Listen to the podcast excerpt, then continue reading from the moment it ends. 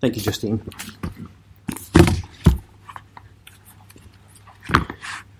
So this morning we pick up with our second story of Advent. And this morning we take a look at the story of Mary and Joseph. As we take a look at Mary and Joseph's story, one of the first things you'll see is really the contrast between last week's story.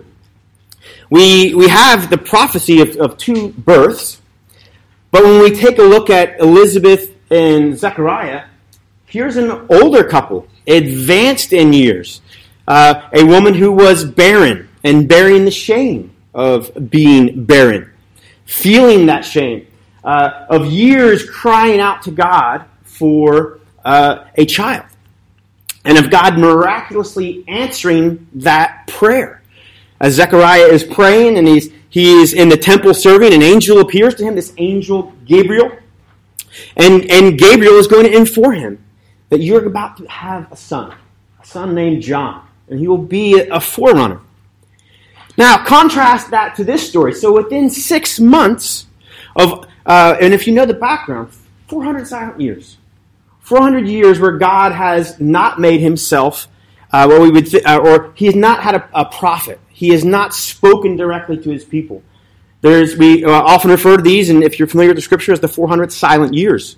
These, this is the time between the Old Testament and the New Testament, where we pick up with these stories. And the story last week with Zechariah and Elizabeth, and the story of Mary and Joseph, and these births is about six months apart. Within the span of six months, God began speaking to his people and speaking in amazing ways. With Zechariah and his Elizabeth was the promise of a child to a barren woman uh, and, and a husband in their older age. And specifically, we very clearly get the picture. They say, we're beyond being able to bear children. It's not just the fact that Elizabeth has been barren. We're, we're past the age. Now, with Mary and Joseph, we're coming to a, completely contrasting situation. We have a couple who is just now uh, uh, getting ready to start their journey together, but they're not even technically married. It would be what we would call engaged. It's, it's called betrothed. Mary, uh, I doubt at this point in time, is expecting a son. Neither is Joseph. Uh, and so their situation is, is the completely reverse. Here is two young uh, married or two young people about to be married being informed that their life is about to be changed by a birth, a miraculous birth. And at the end of this passage, if you caught it when Justine read, one of the things that we have is the angel Gabriel is going to narrate and kind of tell us something significant. When Gabriel looks at these two births, he actually tells us what they mean. And he says this Nothing Nothing is impossible with God. In both these stories, we see kind of they're united by a, a single redemptive thread. A thread that has been running literally since Genesis, when things began to come apart after sin. And God's promise that there is going to be a, a descendant the one that would step on the head of the snake, of the serpent. And it's only now that we begin to really see God begin to unfold these more clearly. And this thread that we see all throughout scriptures, this redemptive thread, is literally going to come down from the throne room of heaven in the messenger Gabriel. And it's going to come into some pretty insignificant places. It's going to come to some pretty unsuspecting, what we would think of as ordinary people. But these unbreakable promises, these threads of what God is, is weaving, give us a glimpse of this beautiful story that God is weaving together to bring us towards this point, this, this point we celebrate this morning of salvation. And that plan not only includes Zechariah and Elizabeth, Mary and Joseph, But literally, as we sit and we preach this good news about Jesus, that same thread is being unfolded here this morning because God is still at work. And so this morning I want to begin looking at ordinary places, ordinary people, extraordinary God. So let's begin in verse 26 with what I want to call just a very ordinary place. In verse 26, it says, In the sixth month, the angel Gabriel was sent from God to a city of Galilee named Nazareth. Now, before we get to Nazareth, just a, a, few words about Gabriel. Gabriel is one of three angels mentioned by name in the Scripture. The other is Michael, and the third is.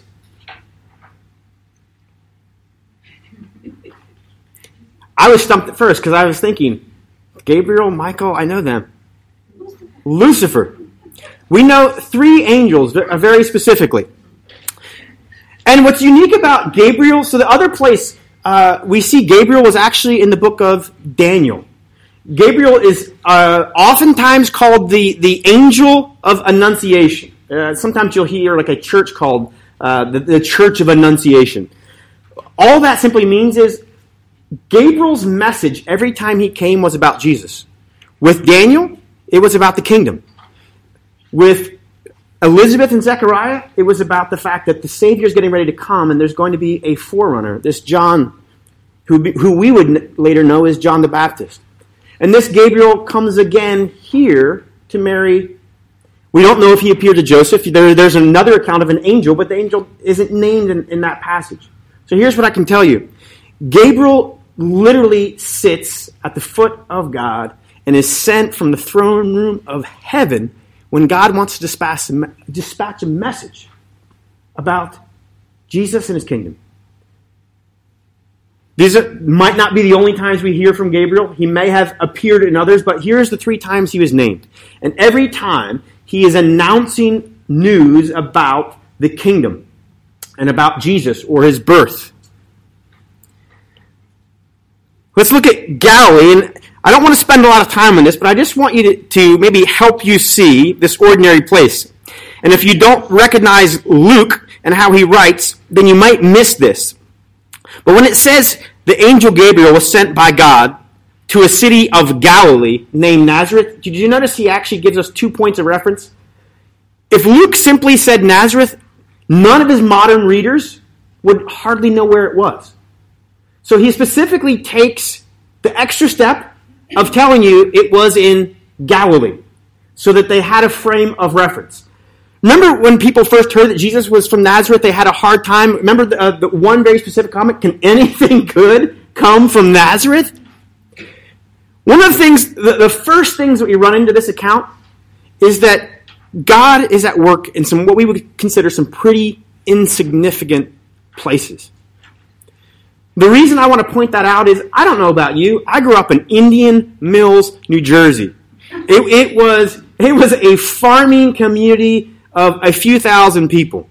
And in fact, it's actually interesting. The Greek only has one word for city, and so they call it a city. But if, if they could choose, if Luke could have chosen a lesser term, this was not a, a, a town, this was a village or less. Nazareth was a handful of people. And this is where, after 400 years, an angel of God shows up and begins to inform people that I'm about to begin to set the world upside down. My kingdom is coming. And God does that in some pretty ordinary places. The next thing I want to take a look at is just two what we could only call very ordinary people. In verse 27, it says, This angel came to, to Galilee, came to Nazareth, and it says, To a virgin betrothed to a man whose name was Joseph, of the house of David, and the virgin's name was Mary.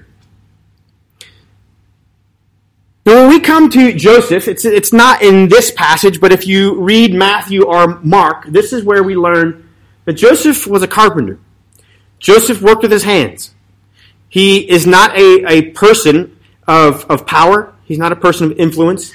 He's not coming from a, a place uh, as far as uh, those who would be learned uh, or learned or very well educated.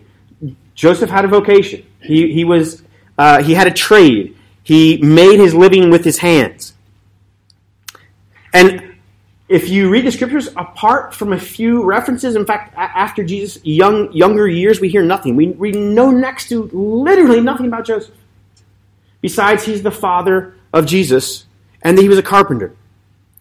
Now, the most important piece that you saw is that Joseph was of the house of David. And this is a marker. There's, there's uh, many people who would have been of the house of David. Of the house of David meant that he was from the tribe of Judah. The reason it mentions of the house of David is that so Joseph is the descendant of King David.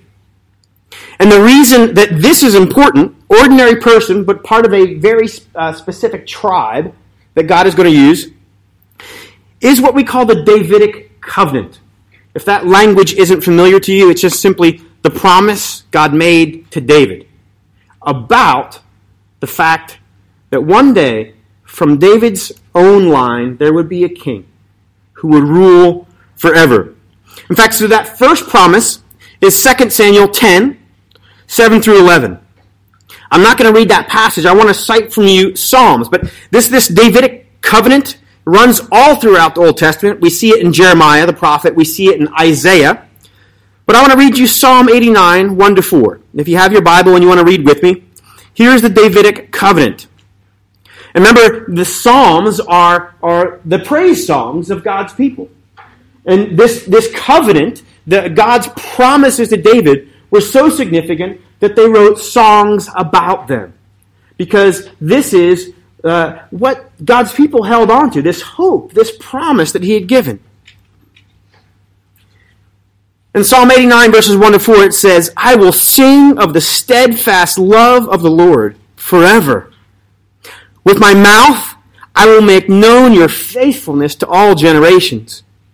For I said, steadfast love will be built up forever. In the heavens you will establish your faithfulness. You have said, I have made a covenant with my chosen one. I have sworn to David, my servant. I will establish your offspring forever and build your throne for all generations. Those promises were coming true right here with this man named Joseph, a man who, apart from God's work, we would never know his name. He was an ordinary carpenter. He was a person, what we would say, everyone made in, in God's image has the, the, very value of God, but how we give, uh, I would say, how we as a world look at people, Joseph was persona non grata. He was a carpenter.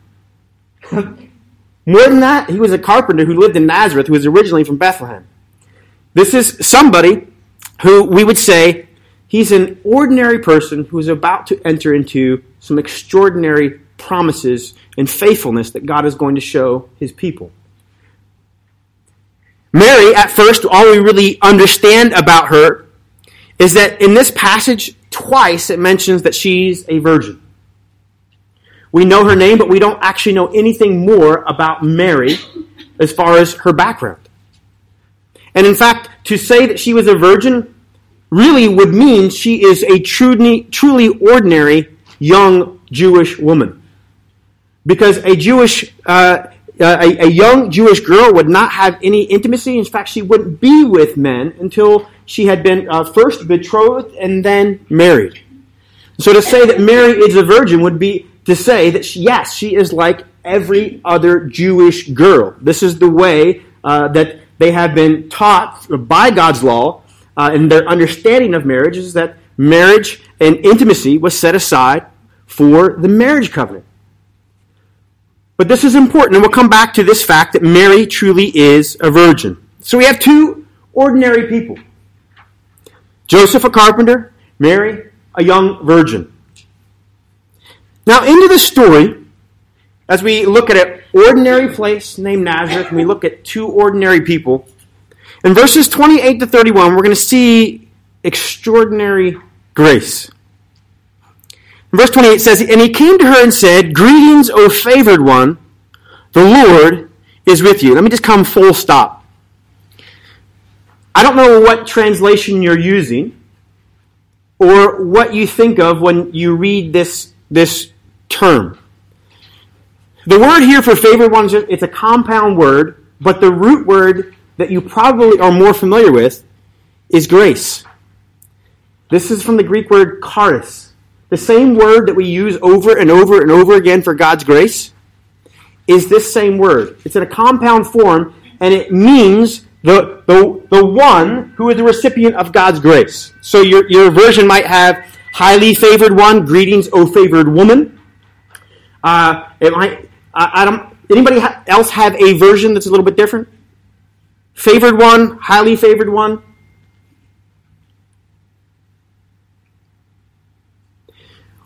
What I want you to see is simply this. And, I, and I, we have to get this truth, or you will misunderstand the story. As people, when we read this idea of favor, it's very hard to take out this idea that somebody did something to earn that favor. So, when you think of greetings, O favored one, the Lord is with you. If in your mind the immediate association was Mary was an exemplary young woman, and as a result, that God came and showed her favor, you misunderstand what Luke is saying and you misunderstand this grace. Mary is simply a recipient. When we, when we think of the word grace, right? Let's, let's talk about this. When we think of the word grace, grace literally means undeserved blessing or undeserved favor which is why uh, a word that we use, uh, oh favored one, right? I'm not saying Mary was not a. Uh, when we read the story of, of Zechariah and Elizabeth, right, it told us they were righteous. I'm not in any way saying that Mary is unrighteous.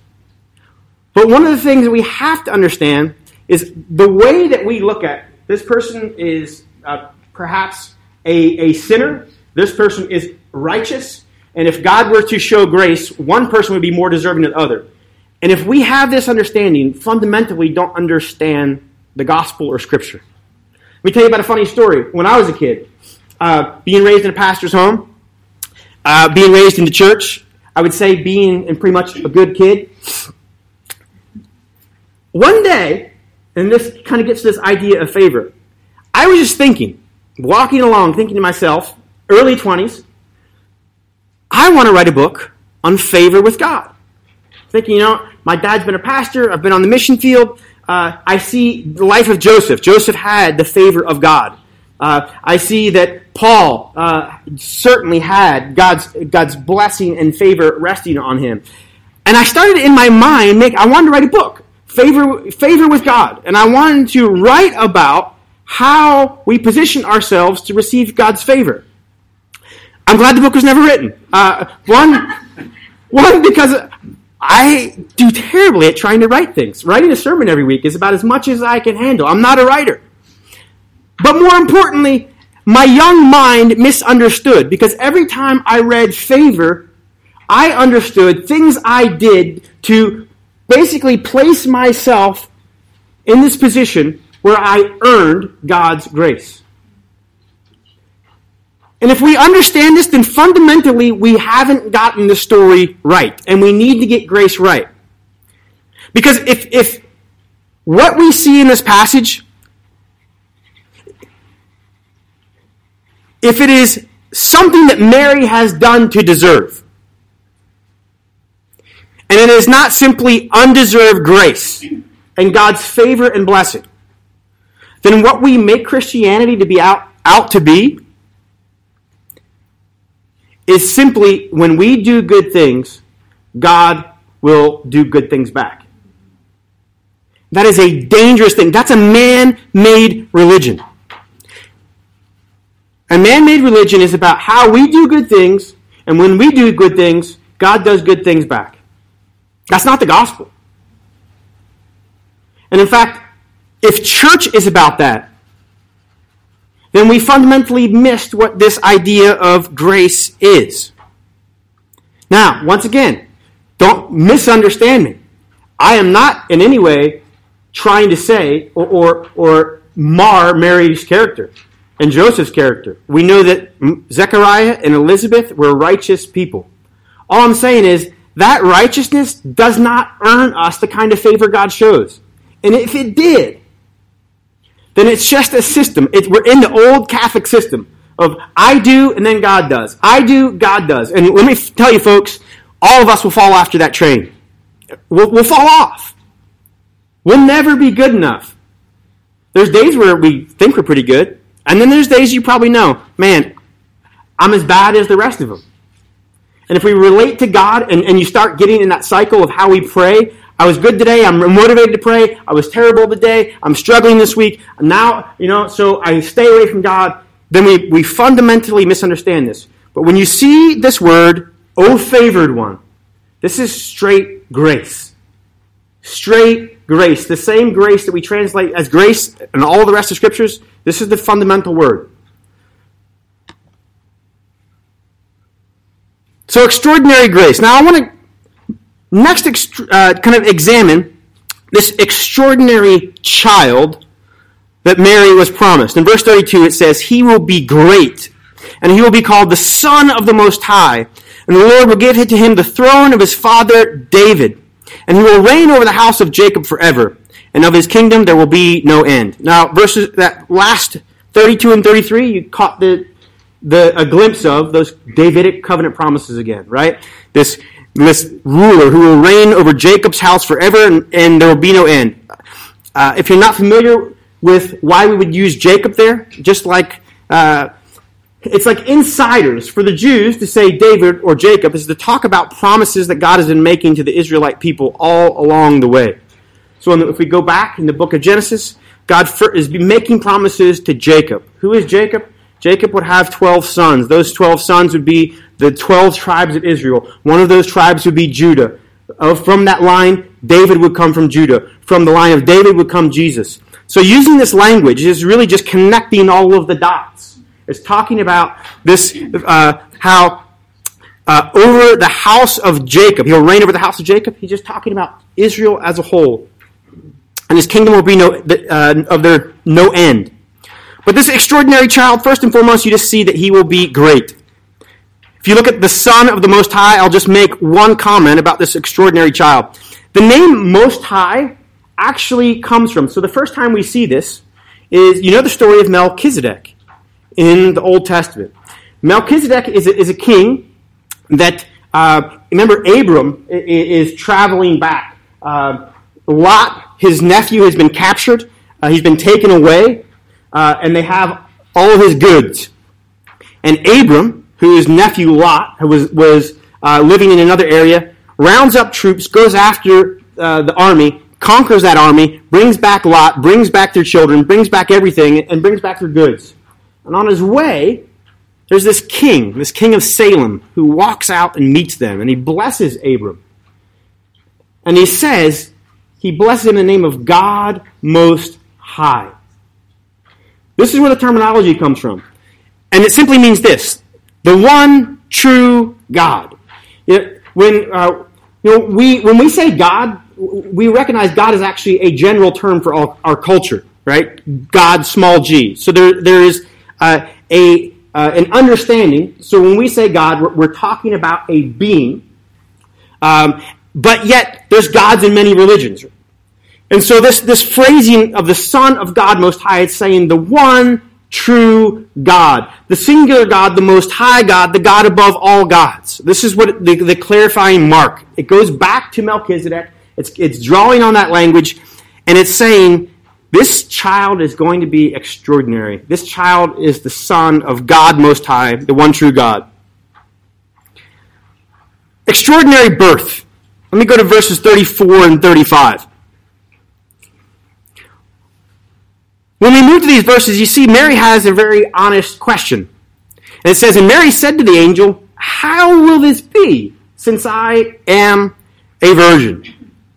Now, notice this is basically a question of biology.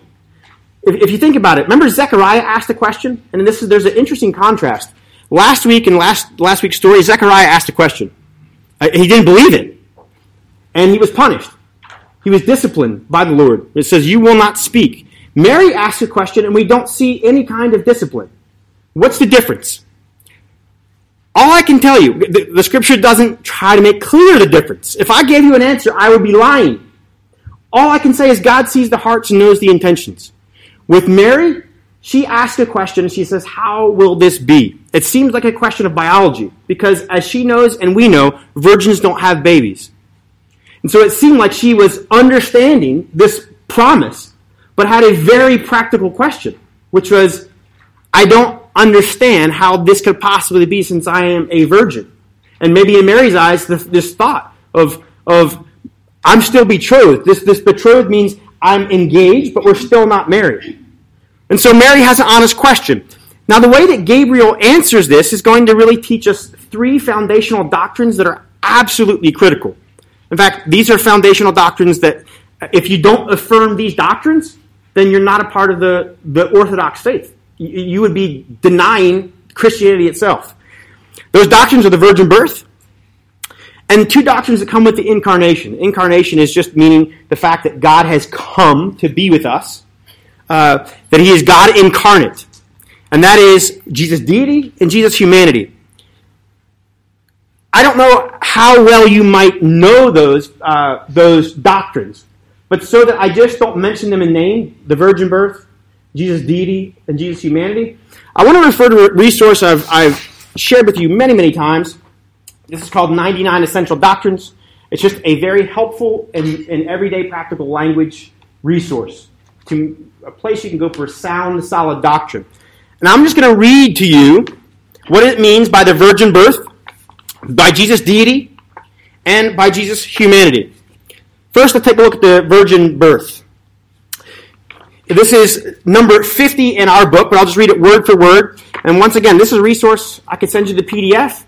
I just don't want to mention these things and go over them like you know exactly what I mean when I say the virgin birth, when I say Jesus' deity, and when I say Jesus' humanity.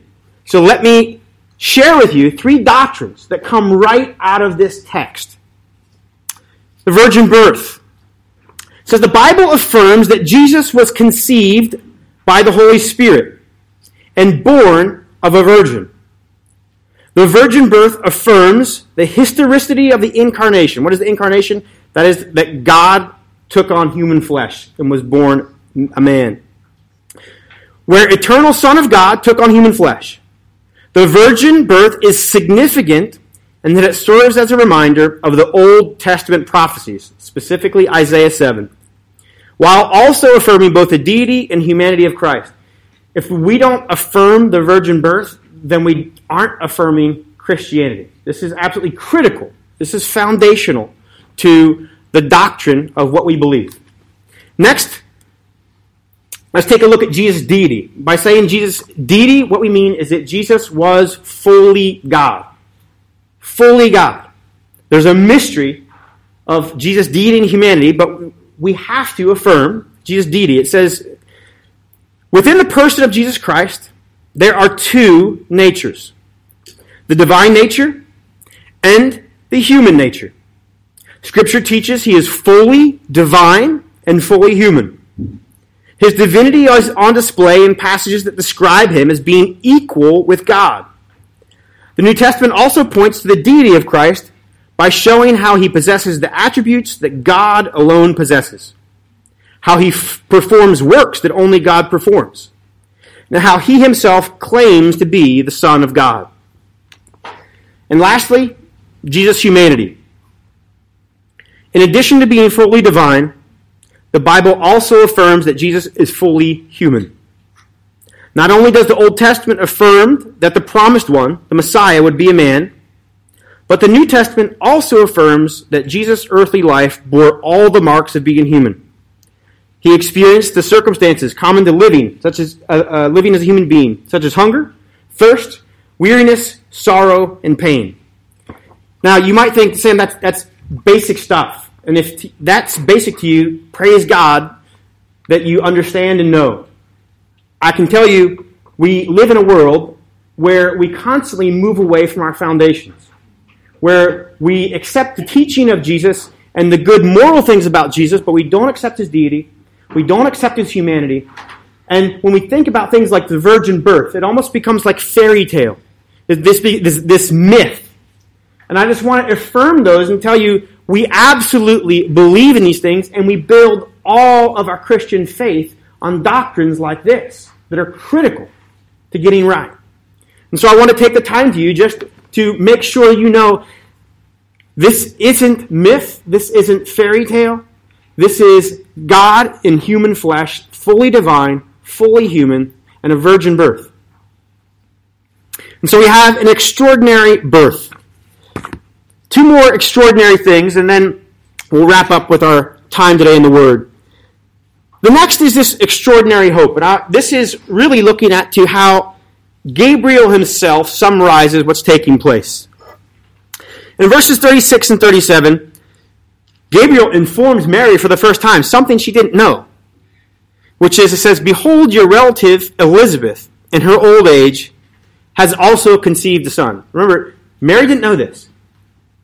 For the first time, Mary is receiving news that something miraculous is taking place. Not only has she seen an angel, Gabriel has appeared to Elizabeth, who she knows is beyond the age of childbearing.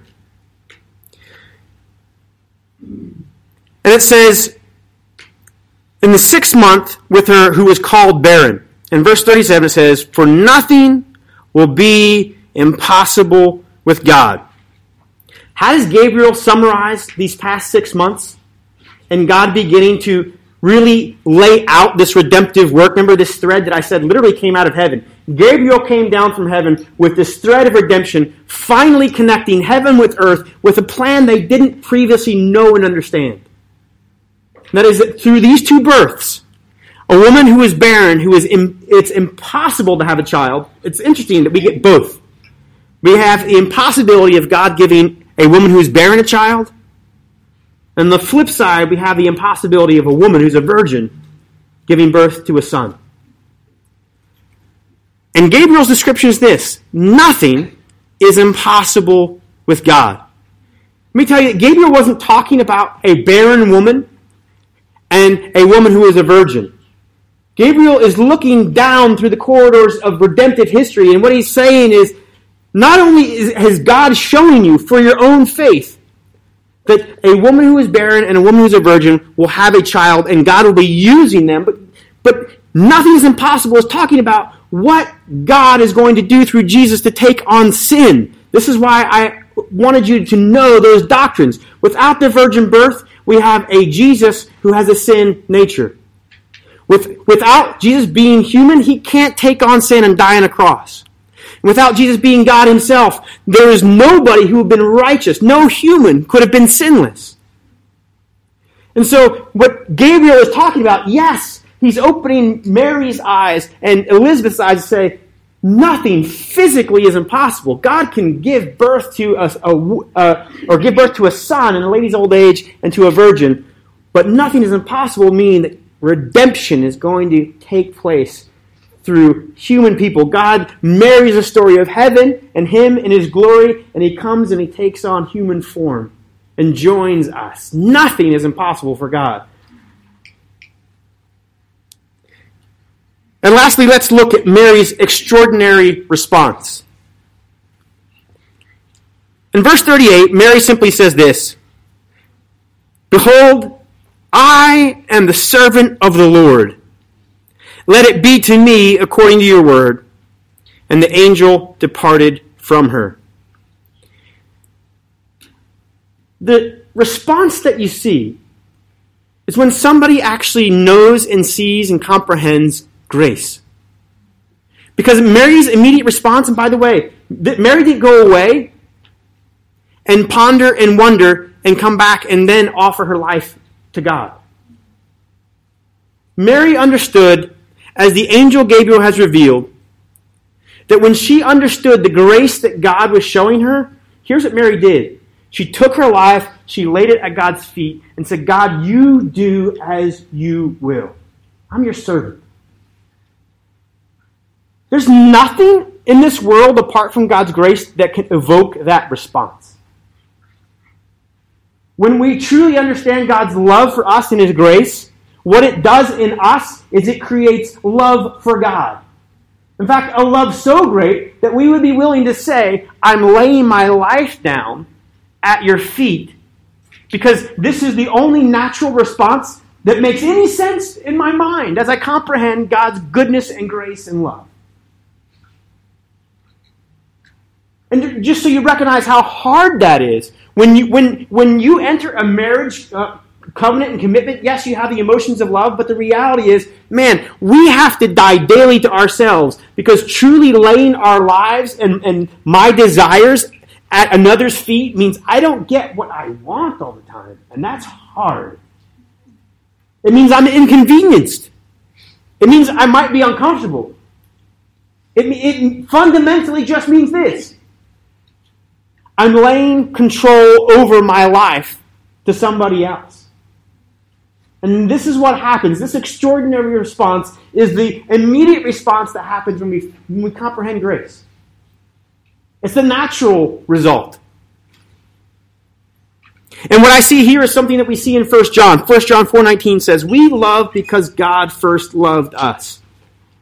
When we understand and comprehend God's love, it begins to do something in, in our hearts that nothing else can do. And the, and the reason for that is this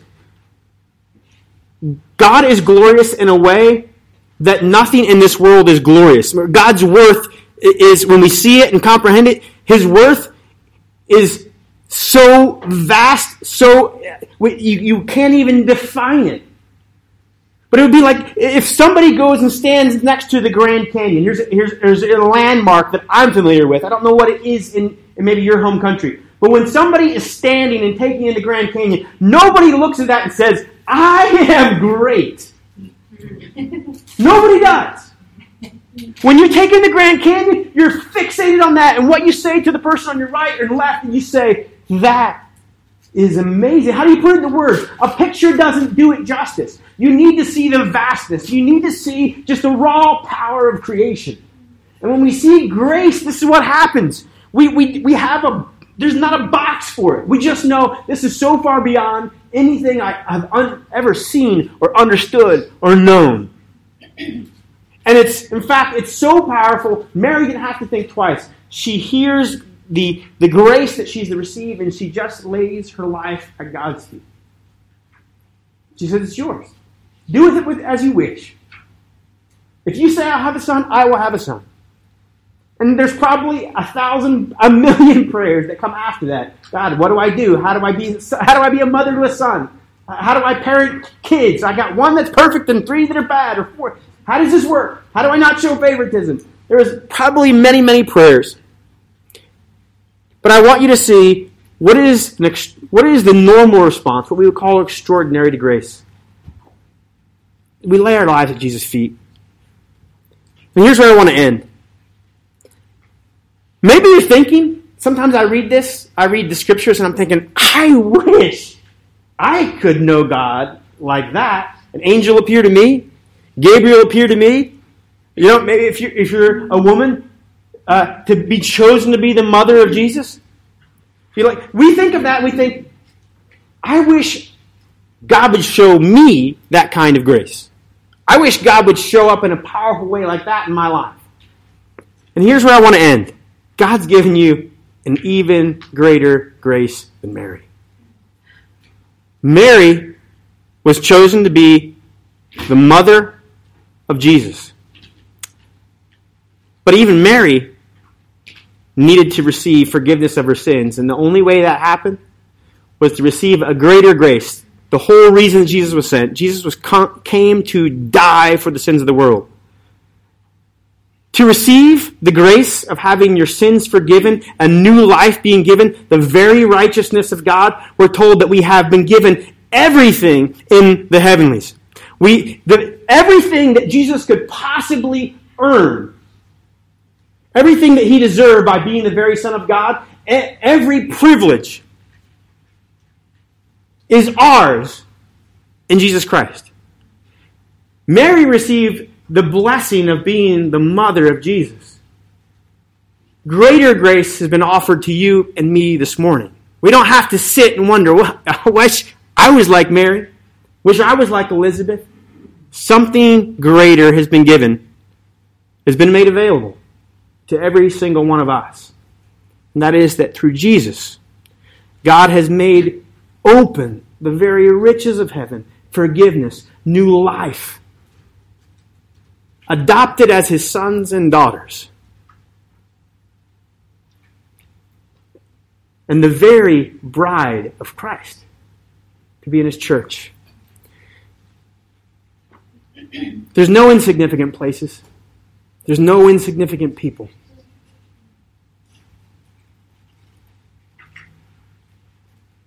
And there's nothing that is impossible by God's grace.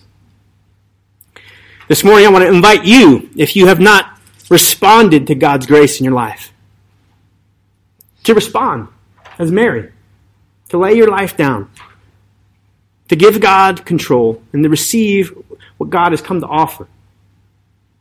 When we talk about the gospel, we take ourselves out of this story and then talk about the story of why Jesus came God has made salvation in Him through Jesus Christ available to you. I invite you to receive that this morning and to know God's grace. Let's pray.